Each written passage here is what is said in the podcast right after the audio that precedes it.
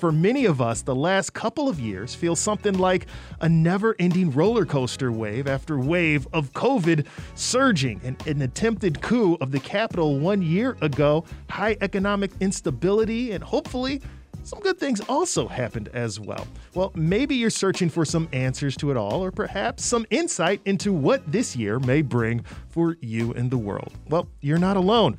More and more people have been looking to astrology to see the patterns that influence our lives, and we have an incredibly talented guide with us here today. Astrologer Dana Lynn Nuckolls is known as the People's Oracle, and she's an expert in multiple astrological systems, making her a very popular presence on social media.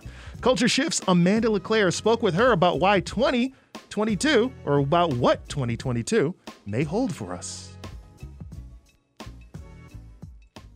So I use a couple of different systems to help me, you know, figure out what the heck is going on here. And one of the systems that I've been using that has been really great at helping me figure out this COVID thing is Chinese astrology. And it's like clockwork. I, I, I just don't even have any other explanation for how accurate it is.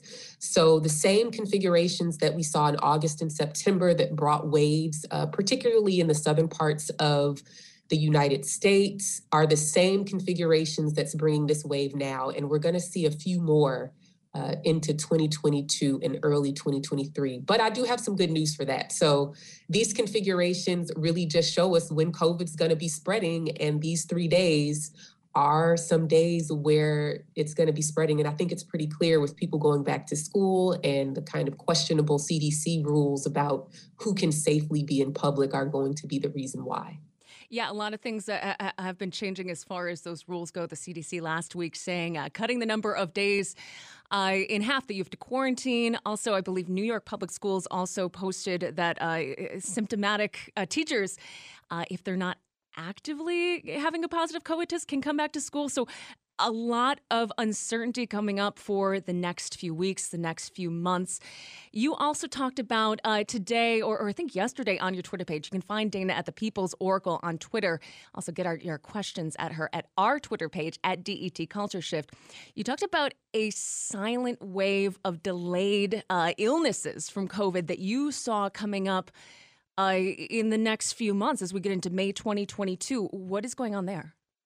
So, one of the things that's happening is that the current guidelines that we're using in terms of public health kind of differentiate between mild illness and hospitalization, meaning that if you're not hospitalized, then you're having mild illness. We already know that this is not the case of the thousands of people who are suffering from long term COVID symptoms. And what we don't know is how many people are going to be suffering from those long term COVID symptoms and who's going to have a legitimate uh, diagnosis to help them get the health care that they need, as well as any benefits from the government. So, one of the things I think we're going to be seeing, particularly as we get into May, from this wave of COVID that we're in now, there's going to be a lot of people blindsided by still having long term symptoms from COVID. And this is going to usher in what I think is one of our next uh, next parts of the civil rights movement uh, is how are we advocating for the disabled? What are we going to do with people who cannot work to survive? How are they going to get their needs met? And what are the broader economic and social and cultural changes that are going to happen as a consequence of that? I want to get to some of the uh, the, the nitty gritty of how you how you see these things coming up, how you make these predictions. I, you know, as you said, you've been using Chinese astrology, you use sidereal. You're a very big proponent of sidereal astrology, which is different from what uh, most Americans, most people in the West are used to. So, what planets and what ways are you seeing those uh, those work together the, uh, to see how the virus is sort of you know unfolding as we're going through this year? Yeah, so Amanda, two things. You know, I'm a pattern seeker. I want to see the pattern in the symbols that we use in astrology and I want to correlate them to actual events. So it's not enough to just have these symbols. I always go back in time, and when things are happening, I make correlations between the symbols. So, one of the main patterns that I've been observing, particularly in sidereal astrology, is that on January 23rd, 2020, Saturn entered sidereal Capricorn for the first time since 1993. So uh, Saturn was in sidereal Capricorn 90, 91, 92, and 93, which we know was kind of when the HIV AIDS uh, epidemic was really gaining public um, knowledge and activism and things like that. So 30 years later, we have another kind of, you know, pandemic disease that's impacting us. What also happened on January 23rd, 2020 is that Wuhan shut down. And that was kind of our first taste of what kind of mitigations and measures that a government or state could put into place in order to protect us from this pandemic.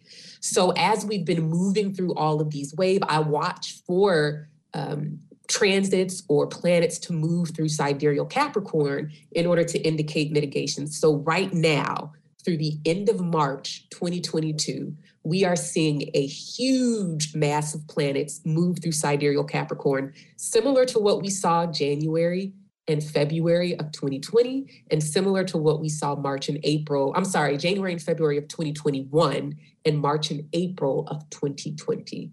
So the difference, I think, this time is that governments are a lot more apprehensive about putting mitigations in place. And I'm calling this a de facto shutdown. Either you shut yourself down, lock yourself in your house, or you get shut down and locked in your house by COVID. And we're seeing that in hospitals already where there's not enough well people to even work. Uh, you might have mentioned this a few minutes ago as we talked about it, but I, I really w- want to get into, you know, you did predict uh, possibly a new variant, possibly another COVID surge as we headed into uh, the winter of uh, 2021, now 2022. Now, you're also saying that you are expecting possibly new variants coming next fall and next winter, that we are definitely not done with the COVID virus, or the COVID virus is definitely not done with us. So, how do you see that playing out a year from now?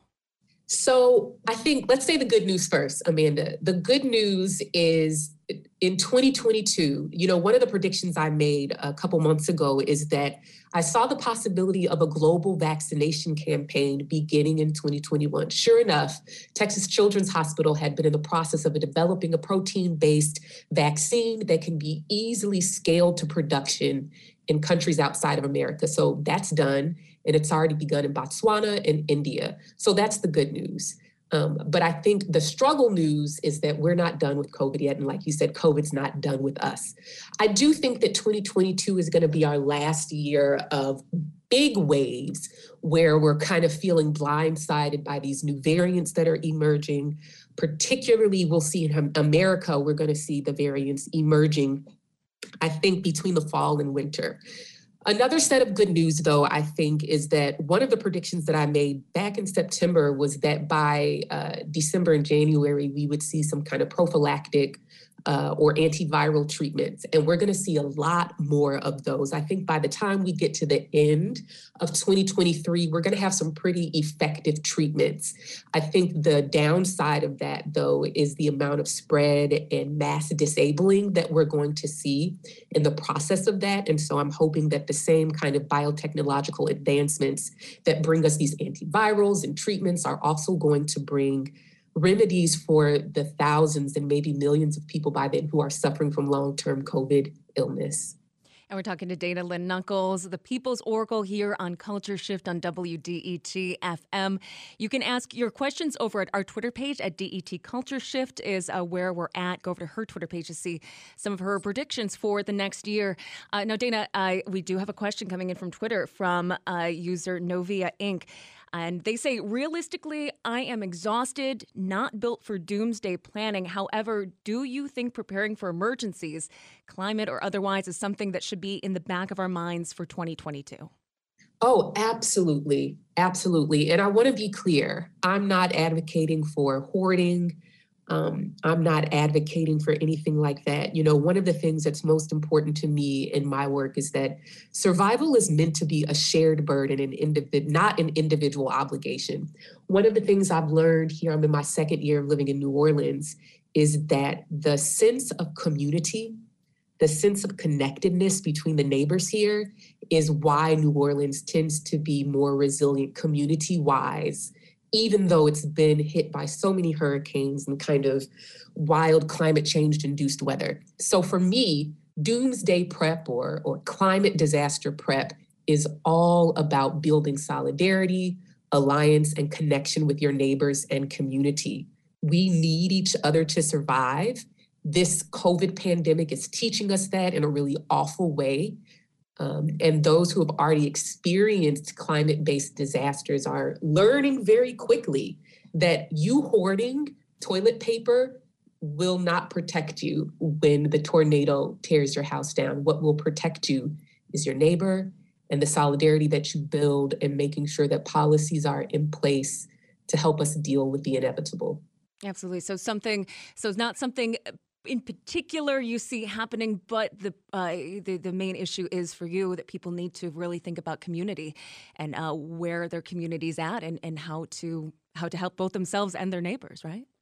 Yeah, I mean, uh, let's be clear. I think I've, I've mentioned this in a thread on Twitter. I do think that the uh, kind of July, August through the end of the year, that particular part of hurricane season is going to be pretty difficult. You know, uh, 2020 was, or 2021 was somewhat of an anomaly in terms of there was Ida, and I think one more storm that hit Ida was pretty bad because it went all the way across the country to the East Coast, which is absolutely incredible. Um, but I do think that unfortunately, the latter half of 2022 is going to be pretty busy, especially in terms of hurricane season.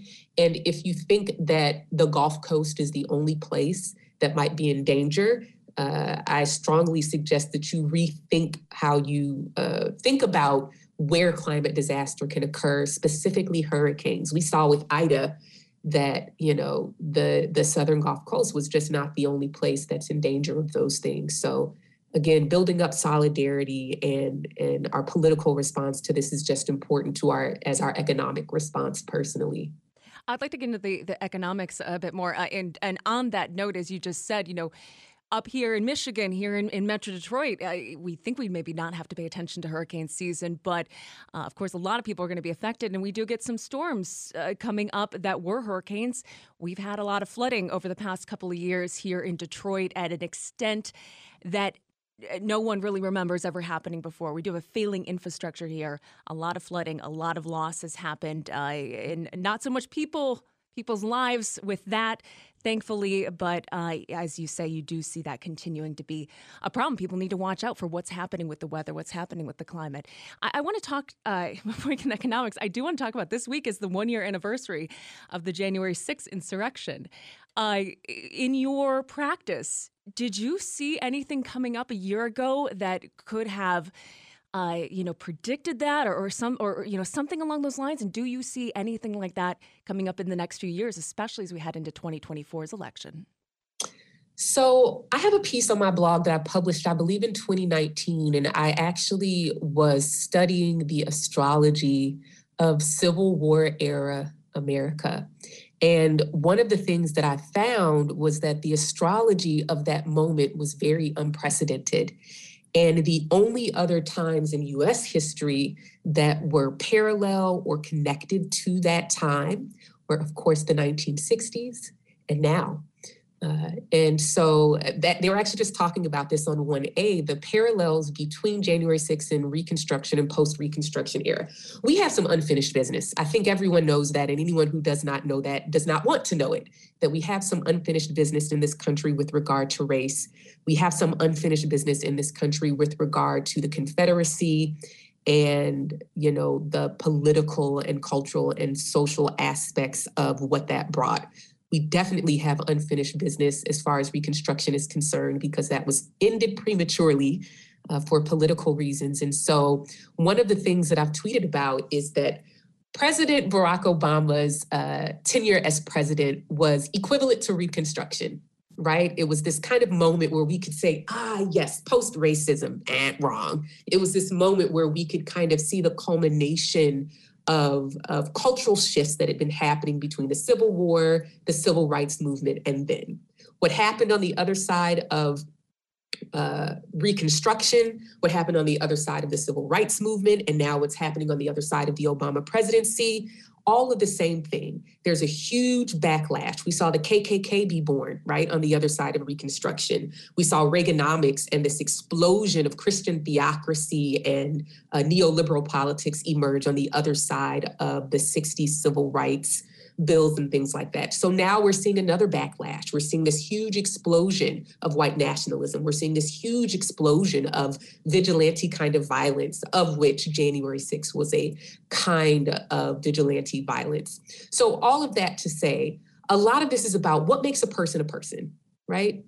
Does your race, does your gender, does your sexual identity, does that make you a person? And how does the law recognize you as a person. This is a big theme that we saw in 2020 with the George Floyd insurrection, and that we're going to see reemerge again this spring in a major, major, major, major way. I hope that made sense. Yeah, it does. Yeah. And again, we're talking to Dana Lynn Nuckolls, known as the People's Oracle. She's an extremely talented astrologer, tarot reader, intuitive reader as well. Yeah, you can get your questions to her at our Twitter page at DET Culture Shift. Uh, get them now in the next few minutes. We're wrapping up. So, Dana, uh, before we do let you go, we got to talk about some hopeful things. I know we did before off air. We were saying, you know, are there any? And you said absolutely. So let's get into some of the some of the good things that folks might have to look forward to, uh, especially this year, but going forward uh, into next? So, my good news for 2022. Uh, spring 2022, April, that's my turning point of the year. That is, I think, when we'll see the other side of this particular wave of COVID that we're in with regard to the economic and social and health based impacts that are going to see it. It won't be a flip of a switch and it won't be like it never happened. There's going to be some real things that we have to deal with. However, I think that similar to June of 2020, I want to say April, May, and June of 2021 are going to be a taste of what a post COVID life could look like. Other good news for 2022 this is a great year for biotechnology this is a great year for um, creating treatments, coming up with great uh, research on illness and how COVID is impacting us and making that accessible. I think that's going to be better in 2023 in terms of it being accessible to everyone. And the final good news, I think, depending on who you are, this might not be good news, but I think the final good news for 2022 is that we're due for some right change. Uh, we're due for some right change in terms of our economy and the systems and structures that uphold that. And I think the people are ready. I think the people are gaining agency and courage to speak up for themselves and advocate for themselves with their government and with each other. And I think that April, particularly, is going to, April and May are going to be big months where we see folks pushing for major change. Folks are ready to disrupt and and bring the changes that we really really need it's going to set off a, probably about a six or seven years of activity and personally i'm looking forward to that I think that sounds great as well. I hope all of our listeners too. Too. So, uh, Dana, before we let you go, uh, top three themes, top three things uh, people should have on their minds for this year.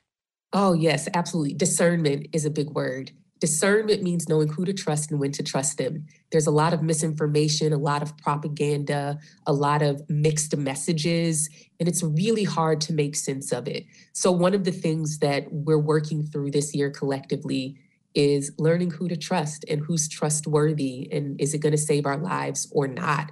Uh, we're going to see this as a big theme, especially May into June of 2021. Another theme is resourcefulness and learning how to work with what you've got.